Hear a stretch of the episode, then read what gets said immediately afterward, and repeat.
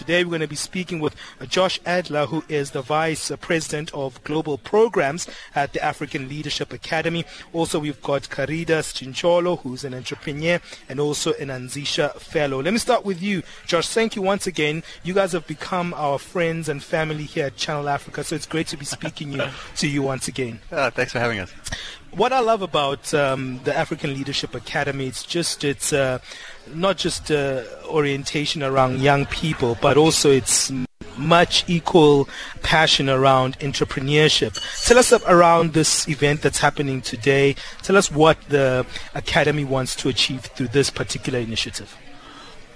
So this came about because uh, we felt no one was talking about the move from school and university directly onto entrepreneurship. Sure. You, there are hundreds of entrepreneurship conferences and events every year. There are hundreds of education uh, conferences and events every year. Mm. Uh, and I think we've got it. We, everyone knows about the skills crisis, fourth industrial revolution, etc. Mm. Everyone knows about the jobs crisis, and that entrepreneurship could solve and almost that. That messaging becomes a mantra in every job summit you hear or other an entrepreneurship program. Correct. It almost becomes like an ever kind of ongoing talk conversation where really what people really need are the skills uh, is the context in which they working in in terms as entrepreneurs and I think sometimes well, that gets lost in some of the conversations. Yeah, well they're they're just huge topics mm. actually. Mm. You know, they're big labels uh, but actually, we need to start talking about. You know, it's like a label on a big Boeing, mm. but we actually just need to start talking about how the wing works. Sure. Um, so, you, you, know, we're in this really desperate situation. If you look at the data uh, around how many young people are going to be forced to figure out their own pathways, um, and this this this step. What are all the different things that we could do as parents, teachers, uh, other kinds of stakeholders, investors, policymakers, etc., around making this transition from very young to very young entrepreneur mm-hmm. uh, successful. And that's what this event is all about. We've got different panels on different things. Uh, young entrepreneurs here, teachers here, parents here, uh, investors here, uh, all talking about that, just that mm-hmm. particular issue, the transition from school and university to entrepreneurship. Mm-hmm. How can we make that happen? Why do you think there's a gap in terms of that particular area? Because you think people will invest their time in that particular transition period, but it's not something that people have been looking at. It's almost like a missing gap in our hard. dialogue. Yeah. it's hard. It's mm. very simple. Sure. So here's what's so funny about um, attention, right? Mm. Um, and I think about this a lot. So so we have uh, attention broadly is just aggregating to smaller and smaller things. You know, you've got a few celebrity Facebook profiles, and they get more and more. Mm. Uh, because it's just easier to do uh, to follow the big story, mm. um, and we actually need to kind of there are networks of networks, you know, Karidas' story is one story in a plethora of millions of stories mm-hmm. uh, of, of successfully doing this. And his story is inspiring to a particular kind of other young African that is just behind him. And he is inspired by five or six other Africans that are just ahead of him. Mm-hmm. And that needs to meld its way together. Mm-hmm. He, I don't think, is actually inspired by these big American Silicon Valley examples. Mm. You know, we might like them on Facebook or whatever, but mm. I don't think you can connect your reality mm. to what might be happening there. So we're trying to connect those dots mm. uh, and make it a little bit more closer to reach. Yeah, Karidas, let's come to you in terms of you know how you got involved into entrepreneurship and how you actually made the, that transition from mm. high school phase or whether it's a university phase into actually becoming an entrepreneur just give us a bit of an example in terms of your narrative and your story in terms mm. of the difficulties around that and how you navigated yourself around that yeah i think it's uh, it's it was quite an interesting transition for me. Um, I think um, it was only I think at university where I really started my first formal business uh, with. A and what friends. was your business? Sure. Um, I think what we did at the time uh, it was a. Uh, it was a, we did financial education. So yeah. we had like a, a, a, we take the stuff we're learning in class, all the hectic investment stuff, we dumb it down and we put it on a website. Oh. Then we turn that into a magazine. Um, and over time, the business started growing. So we started getting clients, we started getting more and more clients. Um, and I kind of found myself stuck in between where I have a very important meeting with a very important client in Joburg and at the same time I've got an exam you know. and I and and I can't tell my client that I couldn't deliver because sure. I had a tutorial or because I had an exam because they don't, don't take me seriously, Sure. and then they can't I can't close them as a client. Um, and into my third year is when it really intensified because now we had a small office space. Um, in Newlands and more needing to fly up to Joburg more and more while I was studying in Cape Town. And I really had to sit with myself and look at myself in the mirror and have the, the real chat in terms of what do I actually what do I really actually want to do with my life, you know?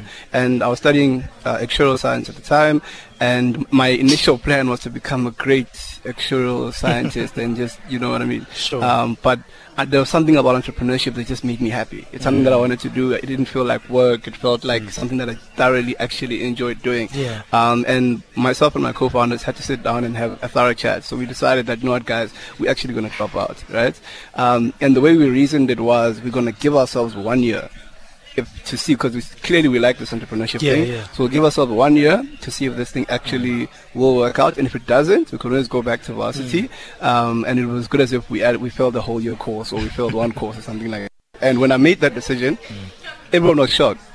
So everyone was like, "No, you, your life's gonna end. Like it's the end of the world. Don't drop out. Don't drop out. Don't Sure. drop out." Um, and looking back, it was actually the best decision I could have made because that culminated into a business that, um, like thousands. We've got about three thousand farmers on the platform. What do you do now? How, what what has your uh, business morphed into now? So now we I run an agri-tech startup where we connect farmers directly with formal marketplaces. Oh, so we crowdsource produce from multiple emerging farmers. We supply into big supermarket chains. We supply into big restaurant chains, RocoMamas, Pick and Pay. We supplied to McDonald's That's via awesome. Jew Crisp. Yeah. Um, and I think had I not taken that leap, I would have not discovered where I am now. And things don't have to be mutually exclusive. So for example, I ended up kind of wrapping up my degree mm-hmm. part-time at Wits, mm-hmm. but that leap of that having that one year to actually go into it. Mm-hmm. And at the time, it was like a taboo thing to say, Yeah. but no, education is the key to success. Yeah, and what yeah. people say, you know.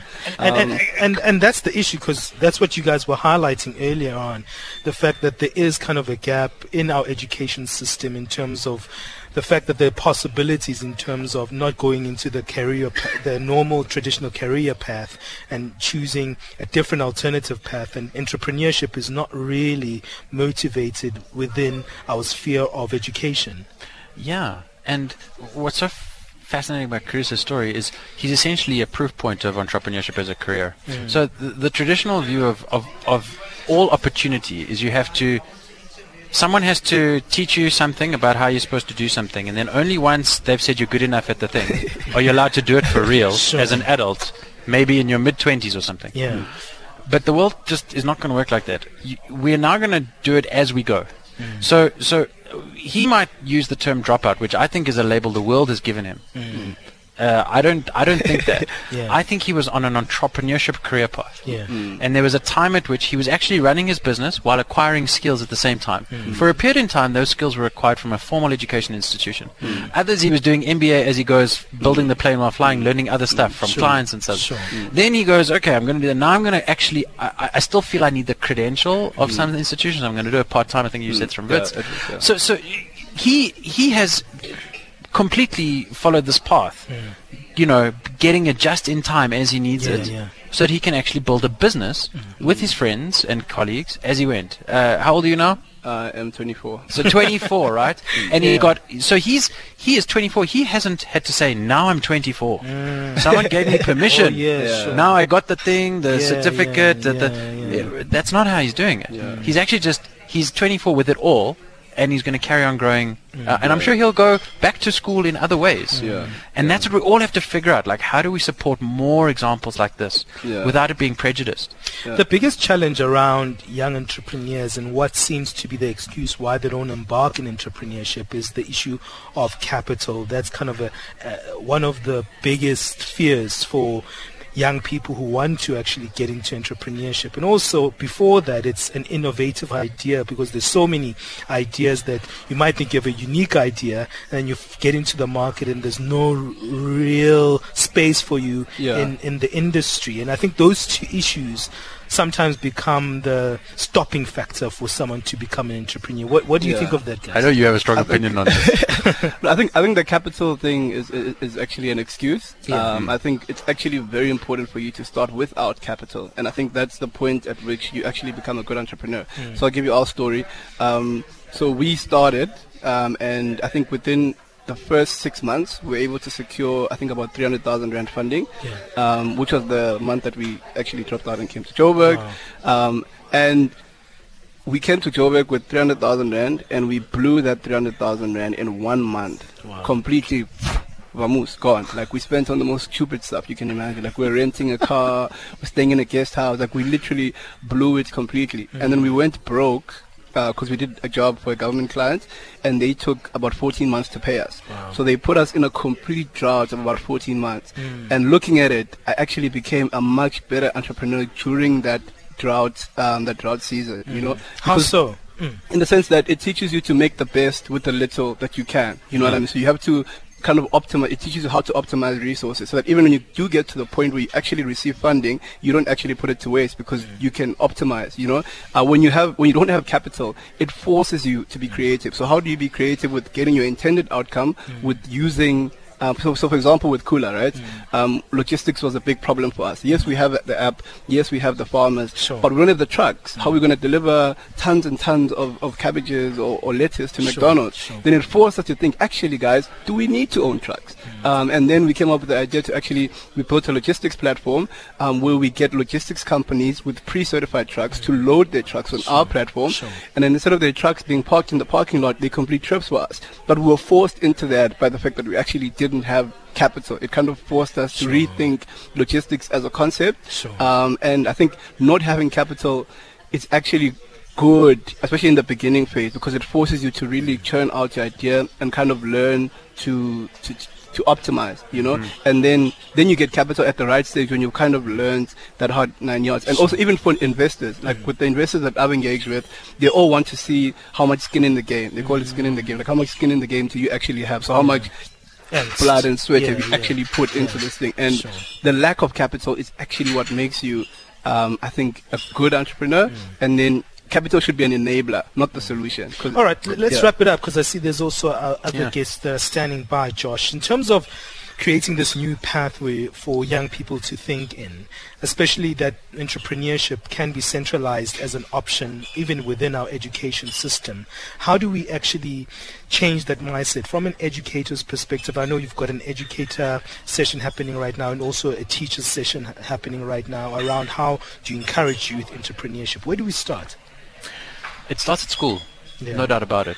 Uh, everyone needs to behave differently around school. Parents need to encourage their kids and be supportive of those if their child chooses a more entrepreneurial path and a more traditional career. And work, and if they don't know how to, they need to go and ask people who are how to do it. Sure. You know, if your kid wanted to learn soccer, you'd read up on how to help them. Sure, think about sure. the same. Yeah. Teachers need to think differently. They're encouraging particular sector interests that we're not sure are helpful. Uh, there's huge roles. I think capital plays a really important role. Players like ourselves with the prize.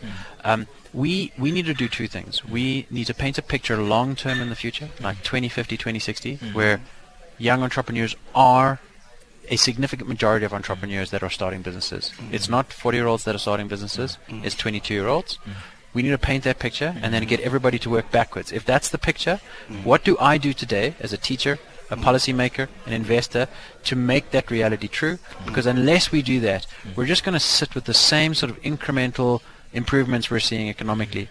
We're convinced that if young people are better supported into this entrepreneur path early, the whole employment situation is going to change because they're going to hire their friends and peers, just like Karidas has done, just like all the other young entrepreneurs that are in this room today have done. That's the Well, story. And just to wrap it up, I know that you guys are also launching a scenario initiative. Tell us a little bit about that, um, just so we know w- for our listeners So- what other programs you intend through this vehicle of this particular summit. Great. So the Anzisha scenario is um, similar to what the World Economic Forum have done with the Fourth Industrial Revolution. Sure. It paints a picture of the future either with fear or hope, and you kind of get people to react. Sure. The Anzisha scenario says, what does the future look like if young Africans pursue entrepreneurship as a career and hire their age mates? Mm. It's a it's it's a scenario planning policy influence campaign. And mm-hmm. scenario planning is used to influence policy all over the world. Sure. Essentially, governments come together, they paint a picture of an economic future of a country or a city, and mm. then they work and they come up with a scenario called like the the rising phoenix Sure. or the you know the the wheelbarrow in the doldrums. And we try to avoid the doldrums and we try to become the phoenix. Sure. so the scenario exercise we've done that we've come up with a couple of scenarios for africa's future for youth entrepreneurship. Yeah. and we're going to be running panels and debates across the entire continent. The first one is on um, going to be live broadcast this afternoon, uh, and, uh, and um, we're going to do more events uh, over the year, and we're going to release a like a policy paper uh, towards the end of the year, and hopefully we'll influence government. Sure. Well, fantastic. Thanks, guys, for speaking to us. That's the voice there of Josh Adler, the Vice President of Global Programs here at the African Leadership Academy. Thanks as well to the entrepreneur and Anzisha Fellow Karidas Tshintsholo. Thank you both for giving us Thank your you. time. Thank you for and uh, us, keep doing the Thank great you. work as the Leadership Academy. We really appreciate you guys. All right, Thank you so much. Awesome. We're going to take a quick break, and when we come back, we'll speak with some of the panelists that have been speaking today. We have Elizabeth Bintliff, CEO of Junior Achievement Africa, and also Eric Osiakwan, who's the co-founder of Angel Fair Africa and managing partner at Chanzo Capital. Let's take a quick break, and then we'll be back after this.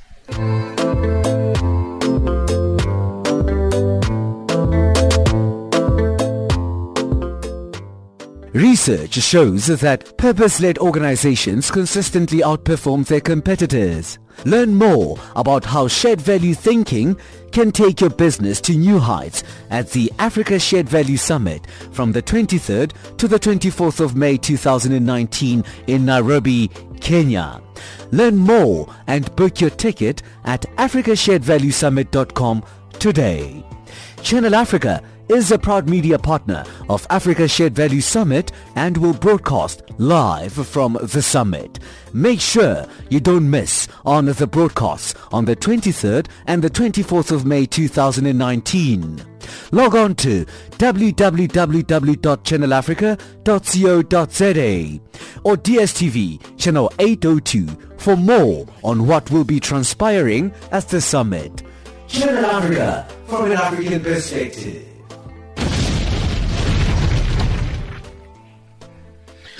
Well, thank you for joining us right here on Channel Africa. If you're listening to us on our various platforms, we're on the DSTV channel 802 on the audio bouquet. We're right here at the Hilton Hotel in Sandton where the uh, Very Young Entrepreneur Education and Acceleration Summit is underway.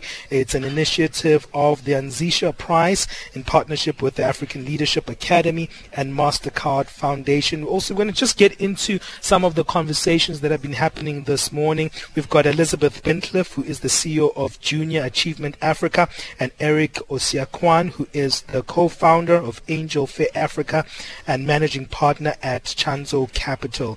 Thank you guys for giving us your time. Elizabeth, tell us a little bit about uh, CEO of Junior Achievement Africa. Tell us a little bit about that initiative that you started. Thank you for having me, first of all. Um, Junior Achievement Africa is an organization that's focused on the economic empowerment of youth Yeah. and really bridging the gap between what kids are learning in school and what they need to be successful in the work uh, workplace, especially as the 21st century workplace is changing so quickly.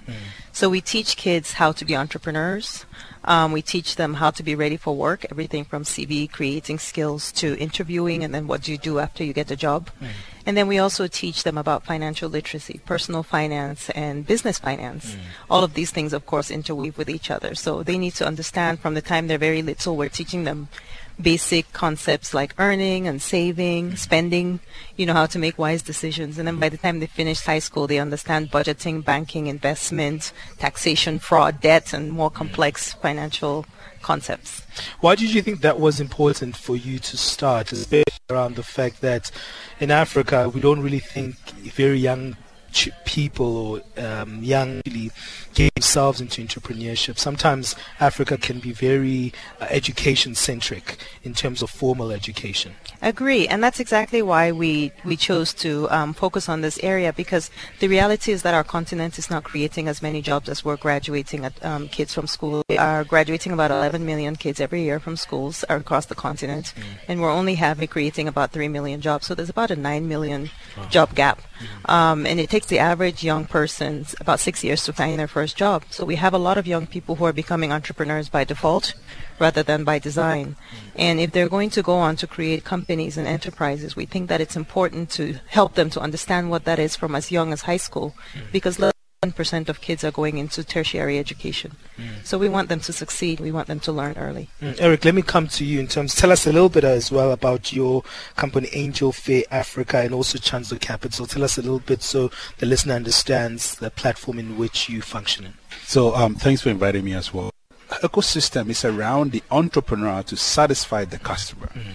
And so capacity is money, community is connecting them into the business world mm. and leveraging our network mm.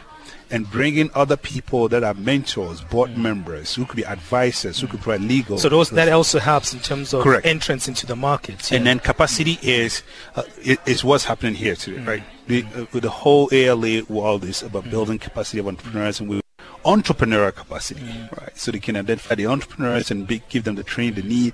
So this helps put them in a pedestal for la- for us to be able to invest in them, right? Mm.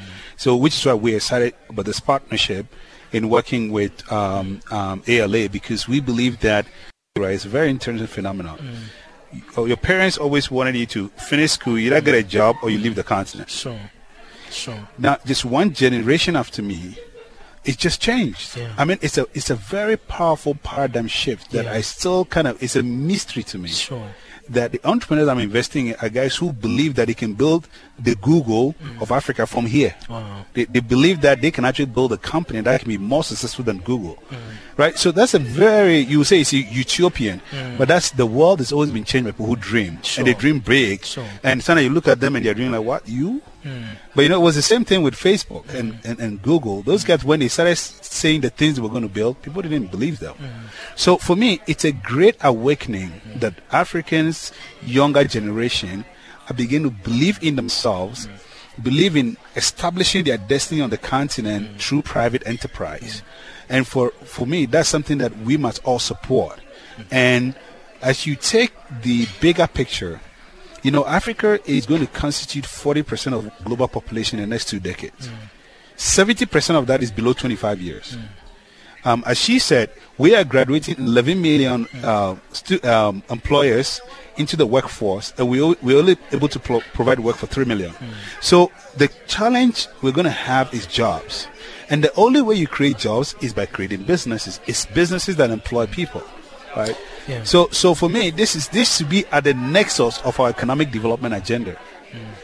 And and that's interesting because it's important to bridge these two worlds of what you're doing, Elizabeth, in terms of the, um, the education around entrepreneurship and also bridging that space whereby in implementation you also have that support system that we're seeing Eric embarking upon. How important is that that there isn't a, a gap between um, entrepreneurship education and, and that support when you are actually starting up as a young entrepreneur?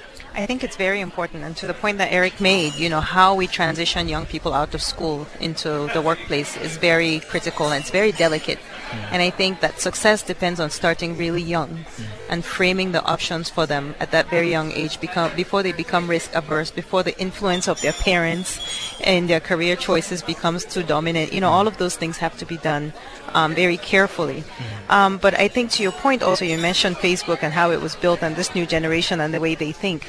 I think there's also a branding issue around entrepreneurship because young people don't understand what it is. I spend a lot of time with young people. I speak to a lot of them. And when I ask young aspiring or actual entrepreneurs what they want to be, um, or who they aspire to be like when they grow up, it's usually Richard Branson or Mark Zuckerberg. and, you know, two white men who very accomplished in their own rights, but, you know, very little correlation between the average African child and sure. who an entrepreneur is. And very few of them can mention, you know, Dangote or Strive mm. Masiyiwa sure. or Chris Kirubi. Very few of them think of an African as an entrepreneur, let alone, you know, the welder or whatever business person is mm. just down the street from them. So I think we need to really change that narrative and reframe for them what an African entrepreneur is and reframe for them what African entrepreneurship can look like so that to your point, mm. this new generation can really dig into solving African problems for Africa and with an African lens. Sure, you want to say something? No, just going to say that the part of reframing framing that narrative is that successful African entrepreneurs to start telling their stories themselves. Absolutely. Start writing about it. Mm-hmm. Start getting on media. Start, Mentoring. Start mentoring, right? Mm-hmm. Because it's just the way the world works. Mm-hmm. If you can be, and they're very successful African entrepreneurs who are very quiet. They're like, oh, I don't want to get in the media. Mm-hmm. I just do in my little thing in my corner. But you need to start thinking not just about your little corner, but about the next generation. It's about legacy. It's about legacy. She's just thinking about legacy, and the fact that the reason you are successful is that you are supposed to be the be the shoulder for the next generation, and this is where our intergenerational thinking is limited, and we need to start getting into that. We, I mean, I was lucky to be successful as an entrepreneur. One of the things I told myself, the people helped me to be successful, and I want to be a shoulder, or at least I want to give a leg up to the next Sure. and that's why I do what I do. Yeah, and also you spoke about the issue of how important incentives for young, small, entrepreneur-based businesses, because on the African continent, governments don't think in that framework. Correct. So, you know, entrepreneurship, starting a company is very risky. Mm. And also investing in early stage companies is very risky. Generally, about 70% of the companies fail. So the probability of success is 30%. Mm. So the thinking is that how do you create so so you have to create an incentive and a framework for people to take that risk. Mm. So on the entrepreneurial side, for example, entrepreneurs should get a tax break for the early days of starting the company because the guy is just trying to figure it out, and then right there you are shoving tax down. here, You know, it's it's a disincentive, right? So if and this is and let me give you the premise, right? So if you as a government see the youth as the future, hmm. and you see the way to solve jobs is by creating businesses, then you need to start thinking back and say, what do I do to enable more businesses? Okay, we're gonna see if we're gonna wrap it up, but just give me your final sentiments there, um, Eric, and then I'll get your final sentiments, Elizabeth, because I see we're having this network problem. Let's let's just wrap it up. My final sentiment is I think it's great that we can catch them young and give them a leg up. And this is important for us, those who have succeeded, and especially wealthy Africans and high net worth Africans. You need to start thinking about legacy. And this means that in your own little way, think about how you can give the next generation a leg up. Elizabeth, finally. Yes, finally, I'd say for, for your listeners who are parents to really um, be open their minds up when their children come to them and say they want to continue uh, consider entrepreneurship, and to really explore that and support them in those choices that they make.